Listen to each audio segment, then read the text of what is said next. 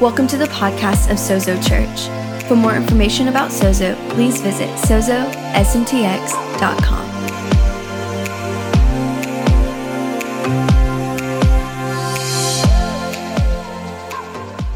How are we doing tonight? You guys good? All right. I can't see faces. I could see masks, but I love the whole mask thing. Actually, I don't love the mask thing, but I do love that it's like another way to express yourself, you know?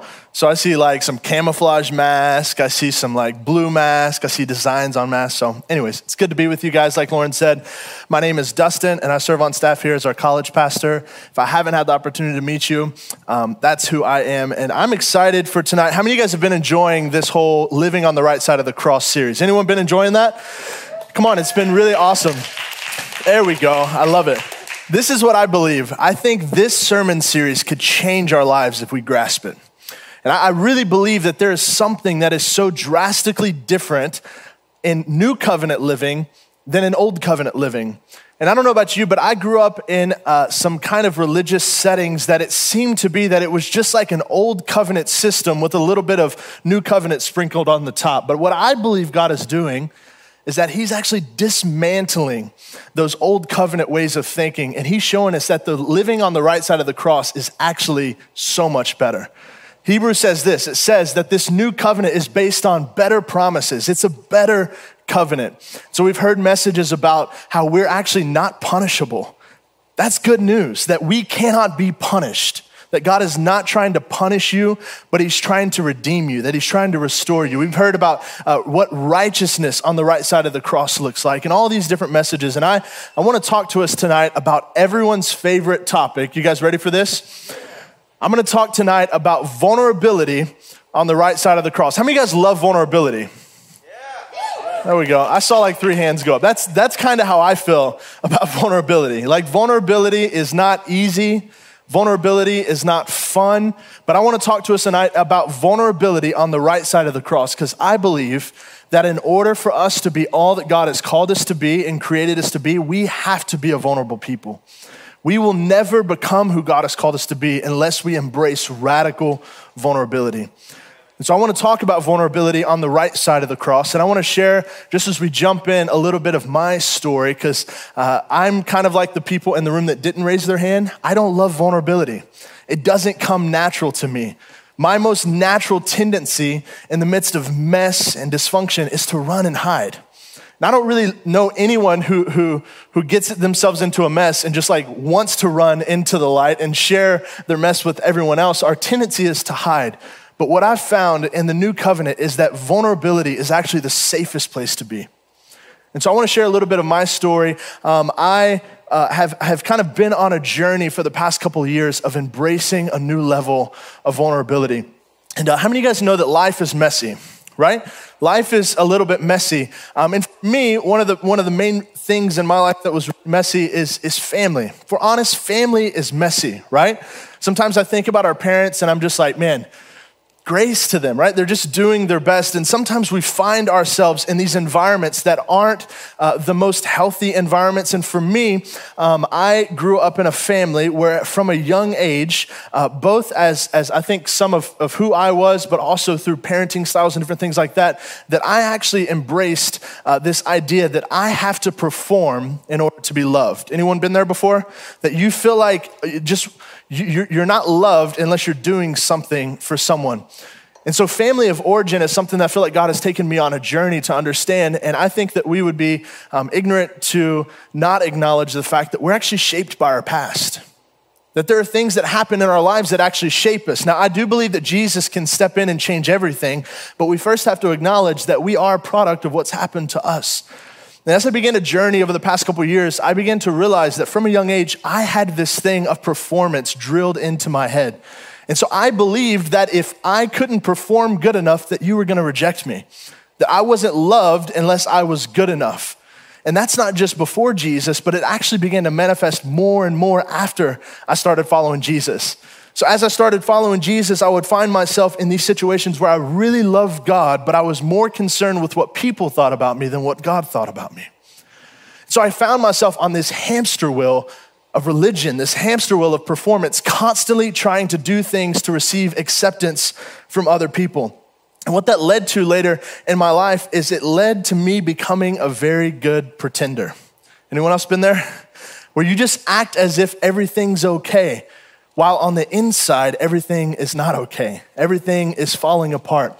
And so I became what a lot of people around me considered what a Superman because as I began to share some of the stuff that was actually going on on the inside of me, the pain, the dysfunction, the mess that was inside of me, people were shocked and they were like, We thought that you were perfect. And I had to admit, no, I just got really, really good at pretending. And I'm not talking, uh, you know, some people in the room may be like, okay, that's a little deep, um, just right off the beginning. But the reality is, is we all have a tendency to try to craft mask. We all have a tendency to try to become something that's going to be accepted from other people. We have a tendency to try to hide parts of our lives that we don't think that other people are going to receive very well. And what happens is, is over time, as we do this, we begin to find ourselves in this place of hiding and pain and dysfunction and we craft these masks to make it look really good. And so, what I did is I learned to cope with this dysfunction until I couldn't anymore. And it finally caught up to me. And I, you could ask Joel, had a pretty intense breakdown a few years ago. Most of you guys know I've been running with Sozo from the beginning about two years ago. Um, some stuff just started happening inside of me. And ultimately, uh, I took a break from ministry. I took a step back and I wanted to focus, Joel and myself and the senior leaders, like, focus on getting whole. And it was one of the most incredible, not one of the, it was the most incredible year of my life. And this is what I learned that the hardest seasons of life always produce the, the sweetest fruit. And sometimes we try to run from the hard things, but it's in the times of getting real, it's in the times of getting honest before God that He begins to do something in our lives and build something in our lives that can't be shaken. And so this season I went through was just a season of radical transformation. And I started going through counseling. And uh, my counselor, God bless this man, spirit filled Christian guy, incredible. I am so thankful for this man. I believe in counseling. I believe that you need to sit and talk with someone. We need to get real with people. And my counselor was awesome, loved Jesus, full of the Holy Spirit. And um, I was thinking as I was preparing this of how impactful my counselor was on my life, but it didn't look anything like I thought it was going to look like. I expected to go into these counseling sessions and he was going to give me a lot of advice of how to fix my life. Or I was just going to share with him my problems and he was going to fix me. So I would tell him my mess and I'd be like, okay, what's the trick? How do I, how do I get over this, right? But what I realized is as I sat down and began to unpack my story, from when I was a kid all the way up into where I found myself at that moment, he didn't have tips. He didn't have tricks. He didn't have fix it moments for me. But what he did do is he did listen. And I can remember one of the most transformative moments in counseling as I was sharing my story, the vulnerable places of my story, the secret places of my life. I looked across from my counselor and he had tears in his eyes. And he said, Wow, Dustin, that's a lot, man. Wow, that is so, I, am so sorry that this has been your experience. And he wept with me. And I began to realize in that moment that the transforming power is not in our tips and tricks, but it's to be seen. Right? Have you ever felt seen by someone? Have you ever had someone look you in the eyes and be like, I see you, I understand what you're going through? I want to talk to you tonight about the subject that we serve the God who sees. He sees everything, and there is nothing that we can hide from Him. And so I want to turn with you in Hebrews chapter 4. If you have your Bibles, go ahead and turn to Hebrews chapter 4.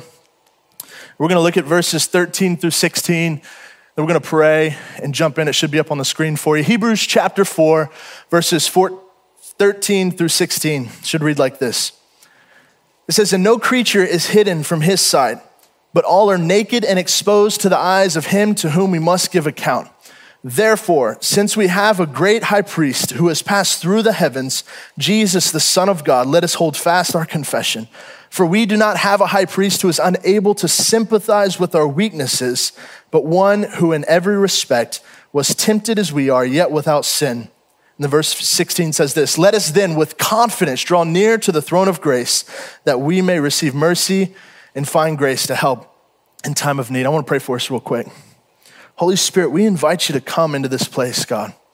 God, we make the declaration tonight that vulnerability is safe, that honesty is safe, that when we're exposed and naked in the eyes of God, that it's actually safe. So we invite you, Holy Spirit, to just search our hearts, Lord. Do a deep work in us, Lord. We want to be all that you've created us to be. And so we just say, Come, Holy Spirit. In Jesus' name, amen. So I um, grew up in a small town in Southeast Texas. Anyone been to Southeast Texas? Anyone like stumbled upon Southeast Texas? I feel like that's how most people end up in Southeast Texas. But I grew up in this small town called Kirbyville. Um, about 2,085 people lived there when I graduate. Um, that's not 20,000, that's 2,085 people. So small country town in the middle of nowhere. Um, I tell people all the time that I used to be redneck, um, but then God delivered me.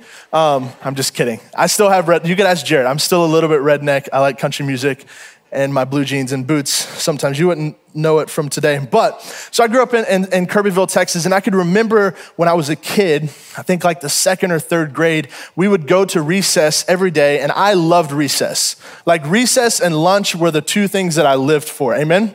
You could tell, right? So recess was something I looked forward to every day. And we would go to, to the playground and we would run around, and it would be amazing. And I could remember as we would play, there were these things that were kind of a nuisance to us on the playground. And there were other second grade girls that called themselves the kissy girls. You guys have those at your school when you were a kid? No, no one knows what I'm talking about. Okay, these girls would like run around and try to like get you and kiss you on the cheek and stuff like that. And so the guys would just run, and this was the game we played every day. Maybe it's just a country thing. I don't know. Anyways, so we would play and they would like chase you around. And I can remember as a kid, we would just run and run and run like the whole recess time. And there was this thing called the Big Red House on our playground. It was huge. It was right there in the middle of our pre- playground. And it had a platform that was like big enough to run around on. And it was about eight, I would say, yeah, about twice this tall off the ground. And so what we would do is, is we would run up to the Big Red House and we would hide there and we would sit on the edge and dangle our legs off the edge. And we would watch as the girls would run up the stairs. At the last minute, we would jump off of the Big Red House and take off running and they would be mad and we would win. So I'm sitting on the edge of the thing and I'm waiting and I'm watching them run around and then some of them run up the steps and right before they're about to get to me, I do my thing and I jump off of the big red house. But what happened this day is my Wrangler blue jean shorts, come on somebody, got stuck to the nail on the side of the big red house and I actually ripped my entire pants like all the way down and I fell and I was hanging by a nail off the side of the big red house. Super embarrassing. So I'm hanging, and the teachers come running like full speed over, and they're like, oh my gosh, oh my gosh. And they grab me off and they set me down, and all of the girls are circled around and they're laughing like hysterically. And I turn around and realize that it was not just my shorts that ripped, but my undies had ripped too. So I'm like completely exposed, and people are watching what's going on. And one of my teachers took her like home and garden magazine and like covered me up and walked with me to the nurse's office so I could call my mom and get some new shorts. But as you can imagine, it was incredibly embarrassing, right? It was shameful, you might say. And this is what I've realized about life is that when we get exposed, whether it be physically, in my case, or relationally, or emotionally, when we get exposed, shame is always shortly following. That shame is the byproduct. When we get exposed, shame always follows us. Look again at verse 13. It says this It says, No creature is hidden from his sight, but all are naked and exposed to the eyes of him to whom we must give account. So, how can we be naked and exposed in the eyes of God if he's supposed to be the one that removes shame, right? How is it possible to be fully naked, fully vulnerable, fully exposed in the eyes of God if he's the one that removes our shame? Another place in the scripture, it talks about being naked, it talks about being exposed. It's in Genesis chapter 2 and verse 25. It says that Adam and Eve were in the garden and they felt no shame. Adam and Eve were completely naked and in the garden and they felt no shame. So the garden actually becomes our place, the place that we live from. How many know that Jesus didn't just come to pay for our sin, He came to restore to us everything that Adam forfeited in the garden? Amen? So the garden becomes the place we live again. So, how did Adam and Eve live naked and exposed, yet without shame? I believe it was because they were more God conscious than they were sin conscious. I believe it was because their eyes weren't on themselves, their eyes were focused on Him. And when humanity is in perfect relationship with God, there is no room for shame. And so Adam and Eve were naked in the garden. They were in perfect communion. They were more God conscious than self conscious. Listen, they were safe even though they were exposed. They were safe even though the most vulnerable parts of them were exposed in the eyes of God. Look at Genesis chapter 3. We're going to look at verses 6 to 11. It says this It says, When the woman saw that the fruit of the tree was good for food and pleasing to the eye and also desirable for gaining wisdom, she took some and she ate it. She also gave some to her husband. Thanks a lot, right? Just joking. Who was with her and he ate it. They're in this together. And it says, Then the eyes of both of them were open, listen, and they realized they were naked. So they sewed fig leaves together and made coverings for themselves. It says, Then the man and his wife heard the sound of the Lord God as he was walking in the garden in the cool of the day, and they hid from the Lord among the trees of the garden. But the Lord called to the man, Where are you? Where are you? Those three words. I believe that how you hear those three words determine how you see God. Do you hear them as an angry father saying, Where are you? Or do you hear them from the voice of a loving father in pursuit, actually in pursuit of his, of his kids? How we hear those words, Where are you, actually determines how we see God. That one's free.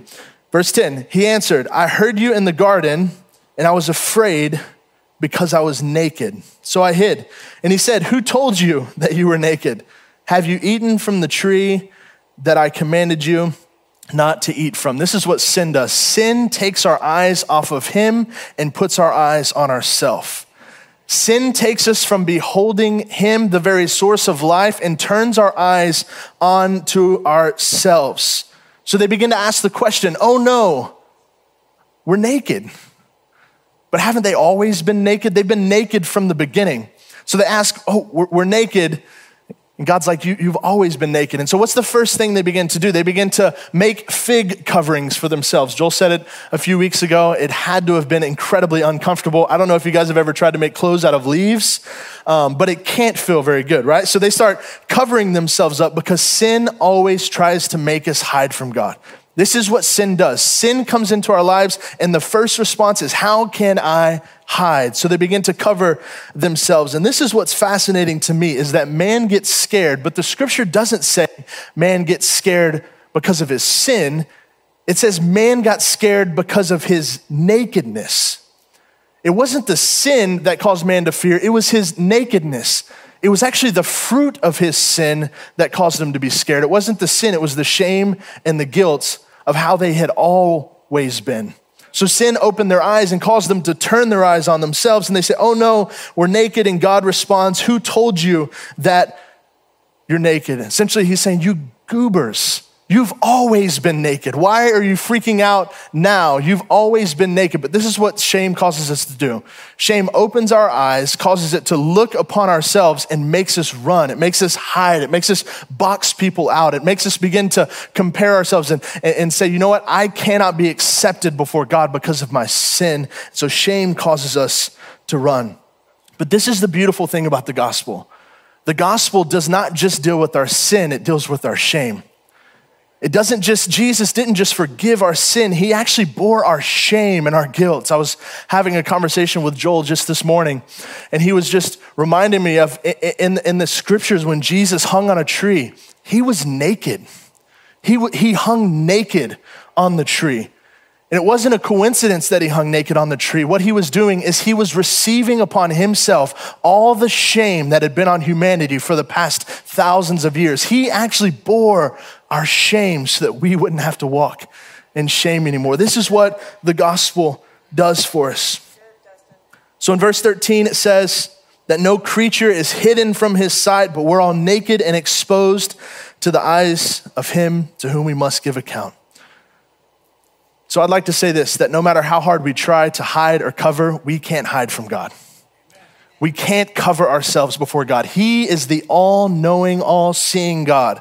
But this is what I found to be true that to be naked and exposed in the eyes of the God who is love is actually the safest place to live. And the opposite of that actually becomes true as well. That to try to hide and cover ourselves from the God who is love becomes the most dangerous place for us to live because we're actually hiding ourselves from the very one who has the power to heal. And so he sees us, and we try to craft mask, and he's like, What are you doing? I see you. But to be seen, even your dysfunction, even the messy parts of you, fully vulnerable in the eyes of God, is actually the safest place for us to live. And So when we hide, it actually keeps us from the very one who can heal us. And so, what I've learned to be true about vulnerability, and I think this is a key for us in understanding that He sees everything, is a key to vulnerability is that we have to understand how God sees us.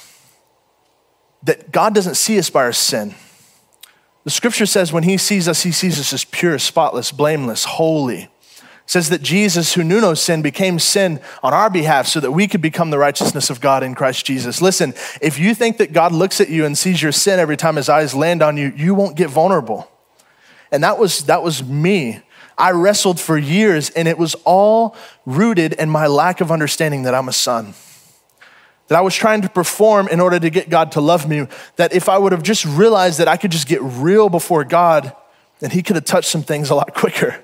But in my stubbornness, in my trying to prove myself before God, He's like, You're in religion, you're in works, you're trying to clean yourself up. If you just expose your heart before me today, know that I accept you, I can heal you, I can make things right. And so, for us to understand, or for us to really walk in vulnerability, we have to understand how God sees us.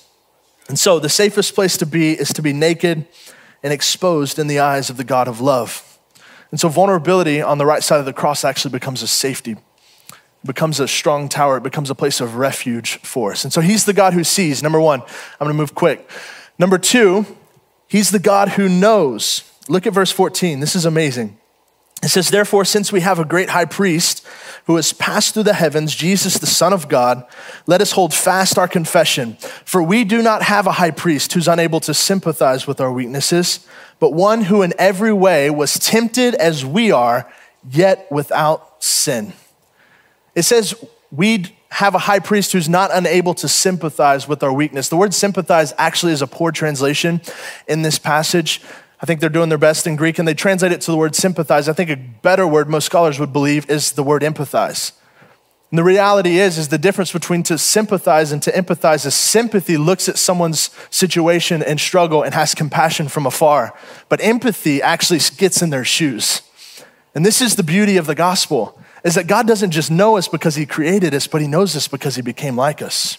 The scripture says we don't have a high priest who doesn't understand, but in every way that we were tempted, he was tempted as well, yet without sin. So he doesn't just save the world from afar, but he actually takes upon himself flesh and blood and dwells among humanity. What kind of God humbles himself to become a servant, to become a man, and to live among broken humanity? I believe it's the kind of God who's looking at humanity and saying, I don't want you to think that I know you from a distance. I want you to, to think that I know you because I've looked you in the eyes and said, I understand what it's like. I understand what it's like to be humanity. This is one of my favorite things about the gospel in the recent months that Jesus knows what it's like to be human. Think about that. That he, He's with us in our humanity. So there's nothing we will ever face that He could say, Yep, I don't understand. No, He says, I get it.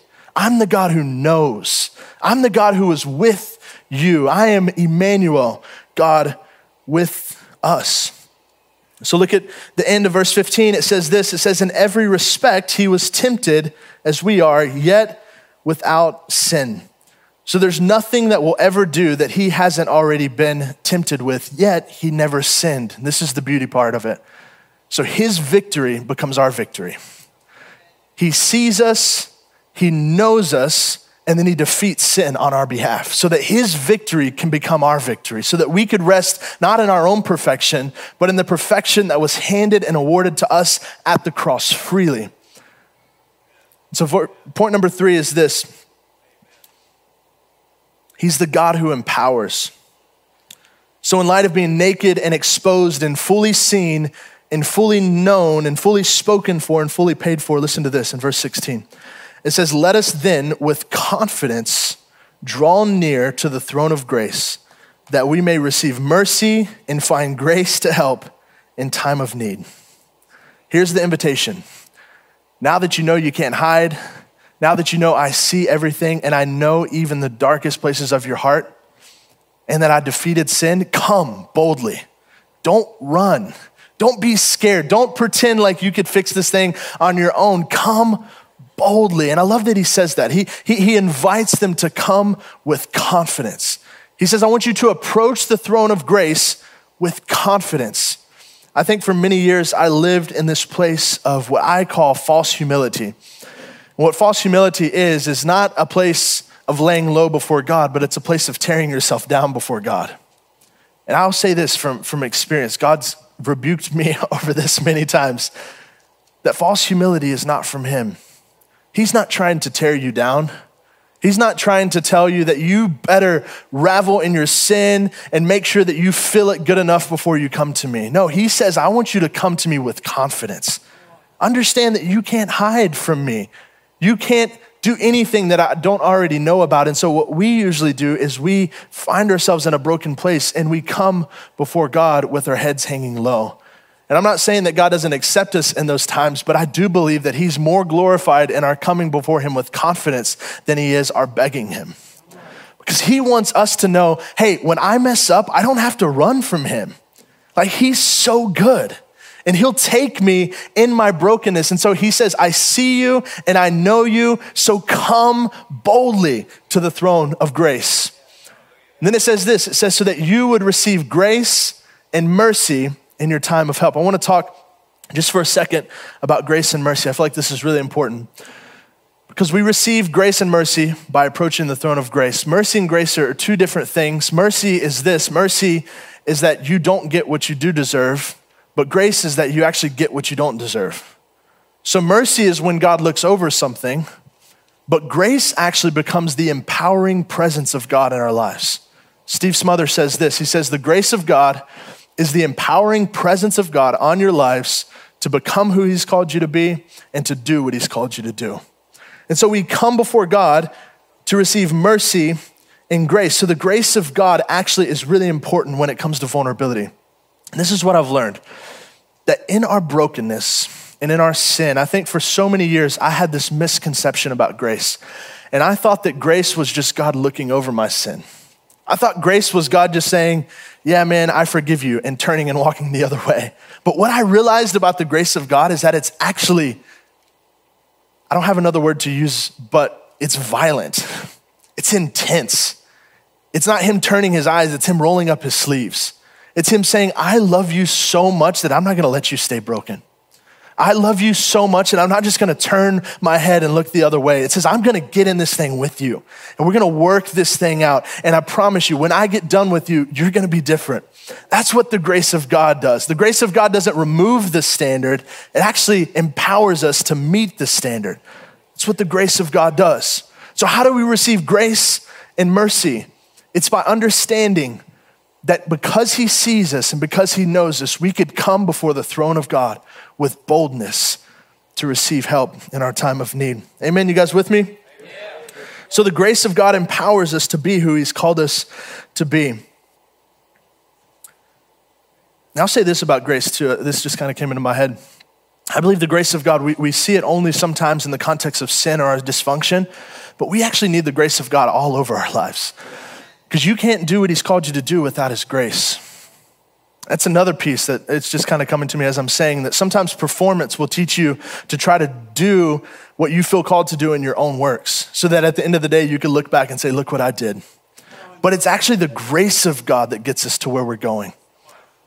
And vulnerability actually frees us from performance, so that way when we look back on our lives, we could say, I, I don't know how I am where I am, but by the grace of God, as Paul would say. It's only the grace of God that's gotten me here. So the grace of God becomes the empowering presence for us to become who He's called us to be. And so we have to trust that He sees us and He knows us, and His response is come. Come to me. Come to me. I'm not scared of your mess. I'm not scared of your brokenness. I'm not scared of what you're trying to hide from me. So, realizing even though we try to hide, we can never be hidden from his eyes, and knowing that that is actually the safest place exposed in the eyes of a loving, healing, empowering Father. So, I'd like to suggest to you tonight this, and I'm about to close, is that I believe that vulnerability is our greatest weapon. that vulnerability is our greatest weapon.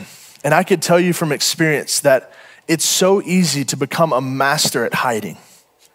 And what I've learned is, is that the places that I crafted masks and, and, and, and, structures around in my heart, because I was so scared if people saw those places of my heart that they would reject me forever, it's those places that God began to put his finger on. And he says, I want to touch that. I want to put my hand on that. And so vulnerability becomes our greatest weapon. And it also is, I've said it a couple times, it is our safest place to live. So on the right side of the cross, you don't have to be scared because he sees you. He knows everything. We can't hide from him. And he still calls you beloved. He still calls you son. He still calls you daughter. He still says, Come to me. So, vulnerability on the right side of the cross becomes our safe place. So, I'm going to close by saying this, band. If you guys want to come up to the front, He's the God who sees, He's the God who knows, and He's the God who empowers.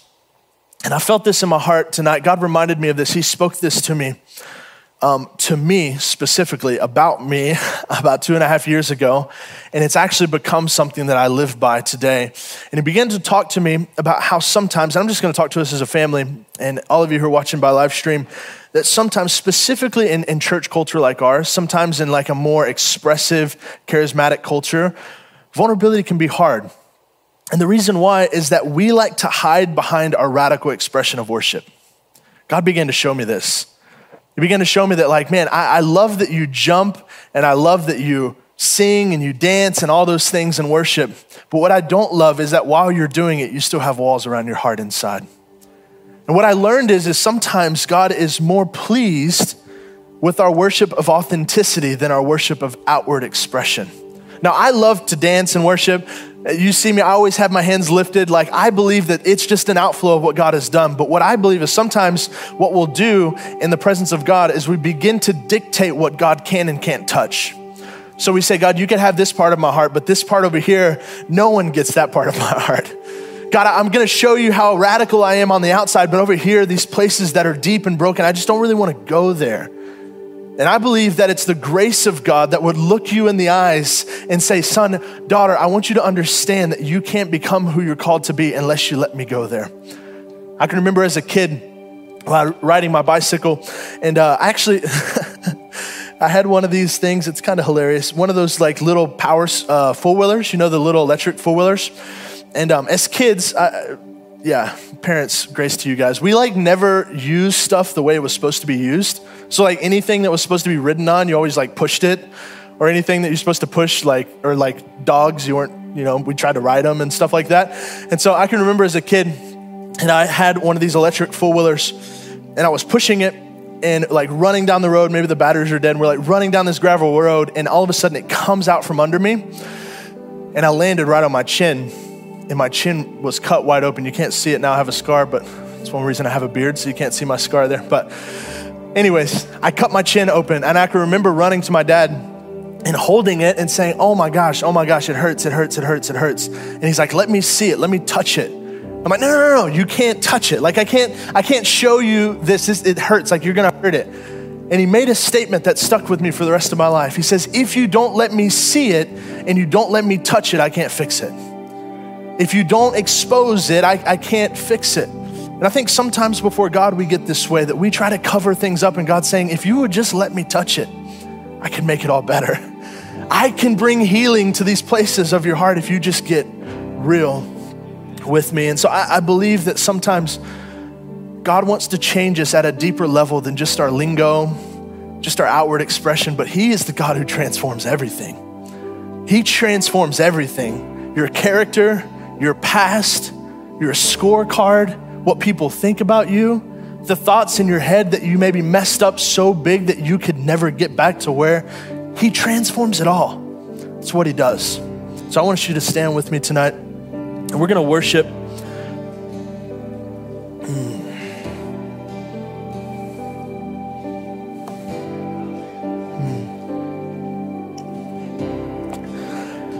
I just, I believe this tonight that God is actually calling us just to a deeper level of vulnerability. And maybe for most of us in the room, it's not some crazy big sin, it's not anything like that, it's, but it's just saying, God, here's my heart, and I trust you with all of it. And I I choose to say to you tonight that there's nothing hidden here. And I just really sense tonight that there may be someone that's watching on the live stream or that's in the room tonight that maybe you're saying, man, there's these places in my heart that I just like need to get real with. And you just need to get real with God there. And I want to I want to tell you this that I could promise you, I could promise you that He's so safe. That He is so safe. He is so good that He cares about what you're going through. If it's affecting you, it's affecting Him. And so I want to challenge us tonight to do this, to let Him see the parts of you that you're scared to show. Maybe for some of us, it looks like letting some people into some parts of our hearts that we're scared to show. And trust that His transforming grace will transform everything. So let's pray together, and then we're going to worship. God, I thank you that you're the God that sees, you're the God that knows.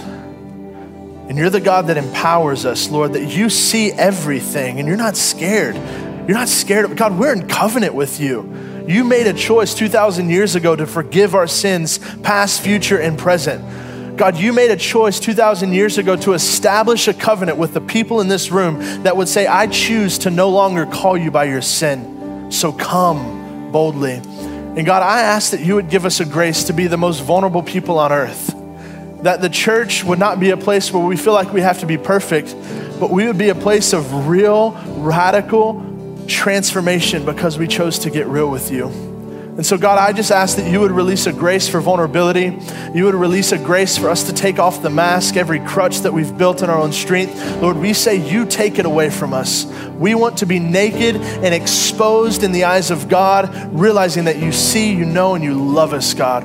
So we say tonight, nothing hidden nothing hidden from your eyes. In Jesus' name, amen. Let's just worship tonight.